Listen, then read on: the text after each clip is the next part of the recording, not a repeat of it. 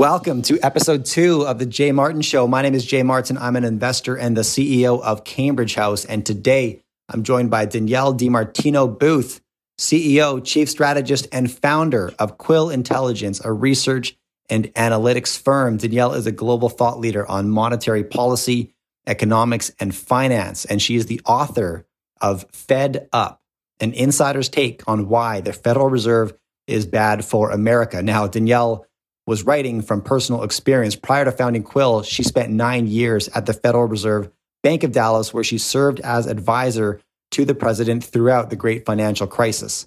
She's a full time columnist for Bloomberg and a regular feature on CNBC, Fox News, BNN Bloomberg, Yahoo Finance, and plenty more. Today, we got into navigating this market chaos and where she sees upside in 2021, where she's putting her capital specifically. Now, we got into a bunch of details about what's changed in the last 18 months as a consequence of this pandemic, but most importantly, what she feels will never change back. What will we keep and what will we give back? This was a fascinating discussion, and Danielle is absolutely brilliant. So I really hope you enjoy this as much as I did. This is the Jay Martin Show. I hope you enjoy. Okay, guys, Jay Martin here, CEO of Cambridge House, and I am joined by Danielle DiMartino Booth, the CEO and Chief Strategist at Quill Intelligence and author of the bestseller Fed Up, an insider's take on why the Federal Reserve is bad for America. And Danielle's probably the only person I've met who's qualified to write that book because she spent nine years at the Fed Reserve Bank in Dallas, where I think you're the direct advisor to the president at the time. Is that correct? Yes, on all matters financial markets, kind of where the intersection of the financial markets and economic data, where they meet. That's that's what my my my main duty was to him. So Okay, well, thanks so much for coming back on. It's good to see you again. Good to reconnect. It's, um, it's great to be here. Well, there's a hundred different directions that we could go or, or start this conversation, um, and we covered a few of them before we hit record here. But um, you know, chaos has kind of become the status quo when you're looking at the markets, macro finance, whatever. Um, and one of the hardest parts of being an investor these days is cutting through that chaos, cutting through the noise, and determining, you know, what you should really be focusing on, getting away from sort of the trend highlight headline of the week. The first question I want to ask you, therefore, Danielle, is when you get up in the morning and you start your day and you crack the laptop open, what's the first thing you check when it comes to the markets, news flow, et cetera? Where do you go first? So it's it's a very recent shift for me that I have finally stopped going to the virus data. So I think that that in and of itself, I'm starting to revert to my pre-pandemic self.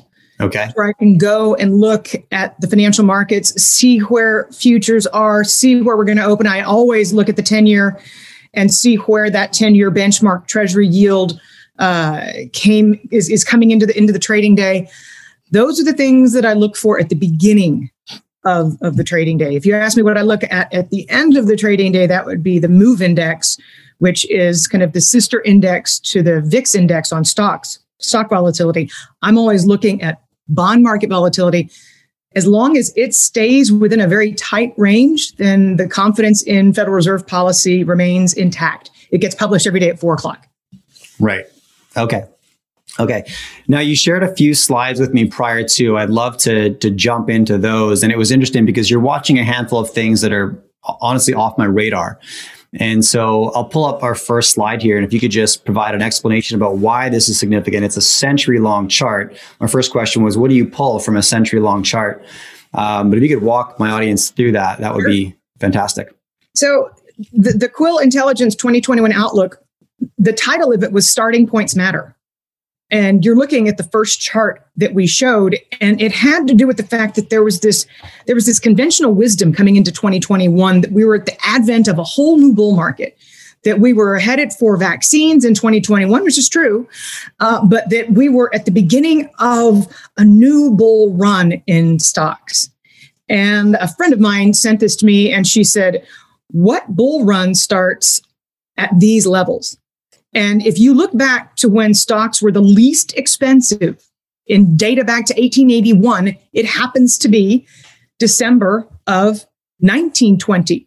So exactly 100 years ago, stocks were valued at the cheapest that we've known in modern times, and they were seven times cheaper than where they were heading into 2021 and again it just it makes no sense to me that this is the the intersection where we're starting a whole new bull run based on really frothy valuations and if you look at things like like the the level of insider selling. Yeah.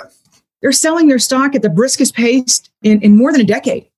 Right. And mergers and acquisitions are going through the roof. So out the front door they're using that stock price of theirs that has a very overvalued currency.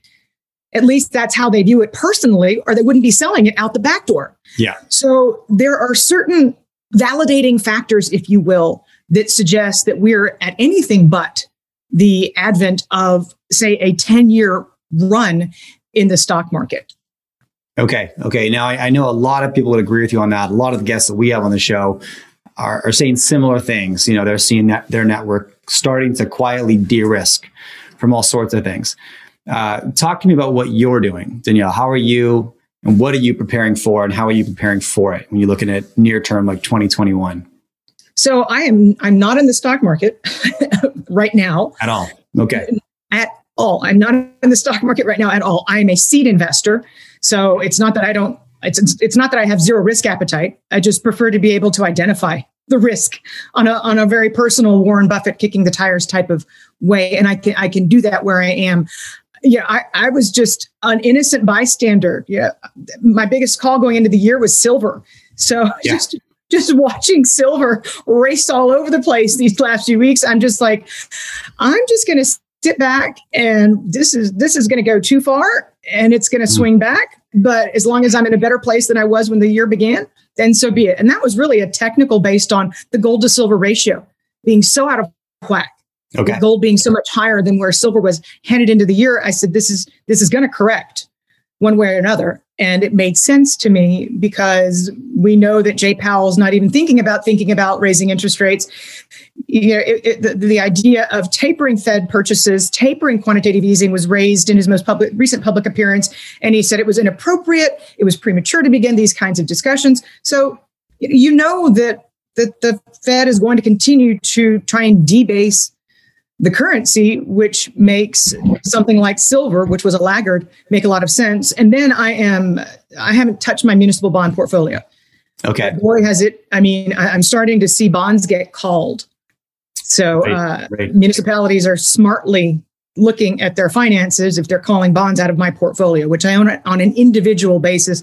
I would never own a bond fund. Got it. Okay. Now, I mean that that silver call was right on. That was, I think, I saw that in like a it was a the DoubleLine Capital roundtable you were you're speaking at, and and yes. um, I mean obviously that call is bang on, given everything that's happened with the Reddit short squeeze, etc.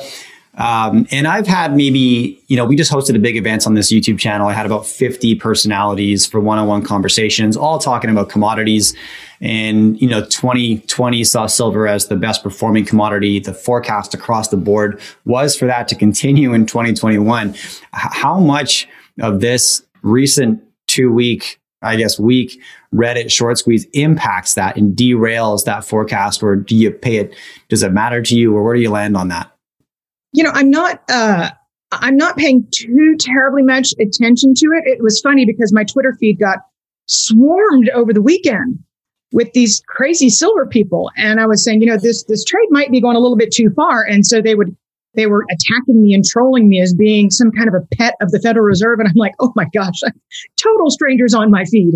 Uh, right. But we have to, we have to bear in mind that the, the China slowing narrative really is in its infancy right now. There's not a broad recognition of the fact that China's economy itself is slowing with this second wave of the virus because they're not being very public about it. Right. But officials did allow PMI data, manufacturing and service sector data to come out much weaker than what was anticipated for the month of January. So that the reason this pertains to silver is I promise I have a point. We've seen a lot of supply chain disruption already. Silver is also a, an industrial metal. It's not just a precious metal. Yeah. So it has utility. So anything that benefits from further supply chain disruption than what we're already seeing. I mean, my gosh, Ford Motor has multiple plants shut down because it can't get enough chips in hand to build its vehicles. Right. So the more we see the supply chain disruption, which could worsen if China is going through a slow patch of its own, the higher the level of certainty that we're going to see an inflation scare. And if you're going to have an inflation scare, some of it's just mathematics, some of it's base effects, because we had such very low, low prints in February and March of 2020, because that's when the pandemic hit. Right. So everything just slammed into reverse. So even if you're just talking about not a quickening rate of inflation, but just building upon that year over year base effect, you could easily have an inflation scare that would that would put fundamental investors going into silver as well. So there's two different drivers, I think, of silver because it does wear two separate hats. I'm with you. Okay. Now, is that your main hedge against inflation? Is it silver? Do you look at gold as well, or how are you? Oh, I'm, I'm not touching my gold holdings. I mean, that's that's period. What do you mean? I, am not selling them, so I'm, I'm, very happy with them. Right. So, I, and I do see them as as a rational as a rational hedge. There are all kinds of hedges in this world, but what people don't realize is that a, a lot of times the hard assets that are referred to real estate. I mean, that has had that's just, it's just been on a tear. Yeah. You've seen you've seen home price, not commercial real estate, and mm. certainly not urban center, but you have seen residential real estate just go on. And, and this is a global, global phenomenon right now. Whether right. you're talking about Canada or or Norway, you know, any any of those countries, uh, Sweden or Australia. I mean, it, it and the United States, you know, 14, 15% year over year home price appreciation is not normal. Right. So the the other traditional hard asset hedges aren't going to work as well, especially if you get an inflation scare. Okay. Yeah, we're definitely experiencing that here. I live 45 minutes north of Vancouver, just outside of the city. Nice little mountain community. And um, we just got our assessment a couple weeks ago and I was shocked. What's up, everybody? Sorry for the interruption. Quick note if you enjoy these conversations, I publish a weekly newsletter and it's free where I share my top takeaways, lessons learned, and any action steps I might be taking as a consequence in the market. Sign up at cambridgehouse.com. I publish every week and it's free. Now back to the conversation. Okay, now you touched on these different variants. Uh, I know you pay a lot of attention to the pandemic. Last time we spoke, your eyes were all over it, and um, you, t- you talked you touched on, I guess, China's so far being not quite as transparent as they could be with their potential second outbreak. But we're seeing this all over the globe. It's not just China. And you shared another slide with me that is, I guess, the VIX index beginning to peak again. And I wondered how many factors or what are the main factors driving that volatility index to start to climb? And do you expect that to continue? So if if we are going to see a, a slowdown or even in Europe a double dip recession, sure. Uh, you, you can't. I, I guess I'm too old. I've heard the decoupling argument so many times in my career. The United States is going to break itself free and that it's going to be immune on an island to anything that goes on in the global economy. I, I just, I don't buy that. We mm. have seen somewhat of a reversal in globalization, uh, but we're not there yet. We're not, we're not immune to what goes on in the rest of the world. Right. So and you have to bear in mind that the Federal Reserve also it, it, really stopped the credit cycle in its in its feet with its massive liquidity injections. But you have to ask yourself again with valuations this high, is is a Janet Yellen Treasury Department going to be near as sensitive to the stock market mm-hmm. as a Steven Mnuchin Treasury Department? Right. I'm thinking no. Mm. And and Powell's already said, "Hey, I'm going to let inflation run hot." I'm going to let it average above normal. Well, these are not friendly developments for a credit market that's as massive as the United States is, and for other credit markets around the world that have seen massive corporate debt issuance. Whereas in other credit cycles, you might not have seen that same phenomena in emerging markets as you have seen in the past 10, 12 years or so. So there's a, the interest rate sensitivity is so acute right now. But again, I don't think that this is, I don't think that the reaction function is going to be identical to that of Steve Mnuchin. I think that Yellen will, will push harder for direct relief to individuals. Okay. And look for a way of not appearing to be bailing out Wall Street at every turn. Right. Speed through to your credit cycle. That's why you're starting to see credit volatility start to tick up. Yes. Okay, that makes sense. Well, let's let's talk about that for a second. So, stepping away from the market, looking at just the broad economy. I mean, like small to medium sized businesses. Um, what do you have we have we really realized the full impacts of the pandemic yet? I think that that I'm not sure. I, I, feel like we're just beginning to see what could be the early stages of, of what you might call an insolvency crisis, right? The small to medium businesses, coast to coast, North and South Canada, US, cross, but you can't, you can't print those small business cash flows. And this dance can only go on for so long. So do you think we're just beginning to see the true impact? So I think I, I think that with small businesses, we have seen a lot of the damage that's going to be done and you know, I, people say that I always travel with a, a, a dark cloud over my head. We have also seen a good number of businesses formed. Yeah, so we've seen true. quite a few business births. That's right. And you know, the people who were driven out of business effectively, they're still good business people. They're they still know how to be an entrepreneur. And there's a lot of push towards supporting small businesses right now. There is. The, the credit cycle that ha- remains to be completed is really in the middle on up to the largest, where they've seen lifelines extended to them because of the Federal Reserve's policy. They've been on the receiving end. You know, there was two and a half, three trillion dollars of non-financial debt that was issued in 2020. We've never seen a year like that, but a lot of it went into companies that didn't deserve it, right? That weren't worthy. The credit analysts over at Morgan Stanley do a great job of of trying to dispel the myth of the investment grade i'm use air quotes here the investment grade bond market which you know grandma and grandpa it, helps them sleep at night because these have you know investment grade the credit rating agencies are making sure that they're not going to lose any money on them well if you look at the true fundamentals and this is through this is through the end of the third quarter of 2020 58% mm. of the investment grade universe should be rated junk should be rated high yield, and yet it's not. It's over on that other side of the line again because the Fed has been able to do so much to get capital into companies that aren't deserving of it. Right. So they're keeping these zombies, if you will, alive. But yeah. that is not good for the economy. It's not good for the prospects of, pr- of productivity growth. And you have not seen the credit cycle fully go through a lot of these companies, like, for example, AMC Theaters, which sure. was smart enough when it was the target of uh, a bear raid, one of these massive, you know, Reddit Reddit raiders. Uh, they were management was smart enough to go out there and sell stock. Mm. Yeah. Which, for the life of me, I can't figure out GameStop. Right. Right. Okay. Not so. so backing up though to, I mean, essentially what you called the, these zombie companies that are being floated and how wrong or how bad this could be. Walk us through why. Like, how does that game, how could that game end? Why is this such a dangerous scenario?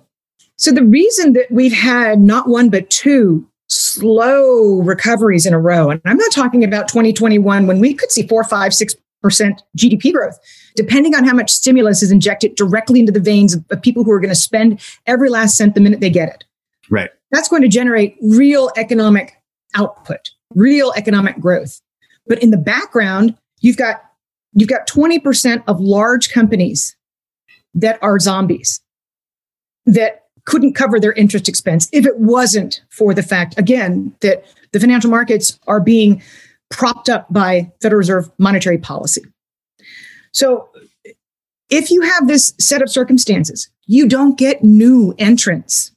You might get entrants in the small business sector, right. but you don't get entrants larger competitors because there's no room. The capacity doesn't stand for it. So you're keeping companies that should go out of business alive, and you're not allowing companies to be born into this type of an environment. So you're not, the companies that remain alive, they're not job creators. They're just living on life support. And the companies that are being prevented from be, becoming new entrants, they are job creators. So that's why we saw through, throughout the housing bubble years in the United States such sclerotic growth because the zombie population had built up. And then there were more zombies headed out of the great financial crisis. And so we had, you know, hmm. the longest US expansion in modern history, and yet it was so slow. And here we have even more zombies again today. So they're just a drag on growth. And how can this resolve? Are these, you know, is there p- potential consolidation activity? Some of these companies M&A targets for various reasons, or is this game just have to play out? Like, h- how does it end? So, uh, so you're right. Consolidation was another one of my big calls for the year. In fact, I think we're going to see consolidation in the financial sector as well. Mm. Uh, and and you're you're seeing continued consolidation in the energy sector. Yeah, and that's that's fully rational because many many businesses in energy have filed Chapter 11, have restructured. So that portion of the of the credit cycle that was allowed to run. So you have rational consolidation in a lot of these sectors. But whether or not you're going to get a takeout candidate that's a big zombie, it remains to be seen. Are Carnival and gosh, I don't take cruises. There's another big cruise line out there somewhere. Yeah. Carnival's biggest competitor. Are those two? Would it make any sense in the world for those two to merge? What would be gained from it? You double the fleet, and there's it's a very capital intensive type, uh, and and you're still in a world where you've scarred some some people like me will never set foot on a cruise ship, but I was I was almost there beforehand. Okay. And we we actually had our first cruise ever planned on Disney, and it was more money than I can even relay. It was so much money for six of us. Right. And the best thing that happened was when that canceled, I'm like, and I'll never go back. I think that there's going to be economic scarring in a lot of industries. You're you've got CEOs all over the world right now who are saying, my cost structure is drum tight. I have I have taken the benefits of no business travel straight to my bottom line. It's gone straight to my profit margins. So it's not that business travel is not going to come back, but it's never going to be back the way that it was before. If you're McKinsey or Bain or Deloitte, you don't have to put the consultant on an airplane in a business class at, at, at a business class fare and go park them at the Four Seasons or at the Ritz for a week at a time and then they fly home on the weekends. They've already proven that they can continue to generate that revenue sitting in their homes. So, so, so the hotel sector is yet another area. Office property. There are going to be certain segments of the market that see, if not permanent, very long lasting scarring. Right. Okay. Okay. Now you touched on a couple things uh, during the conversation. Twenty percent zombie companies. Um, you know, tons of insider selling. Um, and the VIX sort of hitting, well, beginning to hit new records, at least climbing anyways. So for 2021, uh, where is the life raft? And you touched on gold, you touched on silver. Uh, are you holding US dollars? Well, I don't hold any other currency. So in that in that sense, in that sense, yes. But but to answer your question, when you see margin debt where it was when you see hedge fund leverage as as stretched as it was you know very little cash on hand among institutional professional type of investors you see those types of charts and you say you know i know ray dalio said cash is trash but boy do I, am i liking mine right now so yeah. you know and i i do think that there's not enough risk reflected in the euro of this double dip recession and the ECB is going to be just as as aggressive as the Federal Reserve, the Bank of Japan. They're they're going to remain aggressive in this tacit currency war. So, mm. is it possible that because of the scale of fiscal stimulus being envisioned, that we can continue to see kind of this long term downtrend in the dollar? It's it's quite possible. But you have to bear in mind that whatever we're doing, they're doing as well, but they haven't paid for it with their currencies yet. Yes, right right? And if we hit another crisis this year, uh, like a market crisis, I mean, um, would you expect a similar flight to US dollars like we saw in March 2020? Is that still going to be the safe haven for the world if things begin to crumble? Well, I think based purely on a, a, a technical read, which is the, the, record position in, in, in, investors who are short the dollar, uh, you, you would see a boomerang effect just based on that alone. Uh, the, the, one of the one of the most interesting aspects of the the February March meltdown in the stock market in well heck in the world was that you saw gold prices fall. Mm-hmm. And so professional investors were liquidating what they could to hold on to what they had. So right. again, for a technical reason, you could certainly anticipate. Again, people. Jeremy Grantham is 84 years old. I'm not that old. I haven't been in the markets for that long. But when people like Jeremy Grantham come out and say, you know, there's something really, really wrong with this picture, and he's called two major market And so if there is disruption in the financial markets, I think the Fed will do what it can to back investors. But again, we're at such high value valuation points. I go back to the starting points matter yeah. meme. Oh my gosh, I created a meme. I must be hip. Um, but starting points do matter. Yeah. And we're starting from a very high valuation and very over indebted, highly leveraged backdrop. And you you've seen so much of the of the rational, tangible growth that you're going to see because of this massive exodus to the suburbs and the exurbs. So in 2021, you're not going to get a whole bunch of people buying a house again for the first time. They own it. They're not going to buy a second one. They're not going to buy a second used car. They own it. My buddy David Rosenberg, uh, you know, he, he's a great example of yes, services spending is going to come back when the world is vaccinated, but you're not going to you're not going to get the same level of good spending that you've had for these last few months because people have they, they've redone their gardens, they've built a deck, you know they they've redecorated inside there all of these things that you do because you're stuck in your house it's not going to be repeated. So you can't place so much stock in this boy people are going to spend coming out of the vaccine. They're right. going to travel if, if they're wealthy they're going to travel more but not if their stock prices have gone down. So there's so much tension right now. Right right okay look um, i appreciate your time danielle it's been great reconnecting with you. And, and just to recap, we're, we're 0% in the market right now. You're holding your gold. You like silver and specific munis- municipal bonds. Um, thanks so much for coming back on. It was great to reconnect and uh, appreciate your time. Thank you very much. Thanks for having me again. If you enjoy my content, do me a favor follow or subscribe to this podcast. Drop me a rating and a review and share this with a friend. All of these things allow me to get bigger and better guests on the show. Now you can catch me all over social media at jmartinbc. Thanks for tuning in.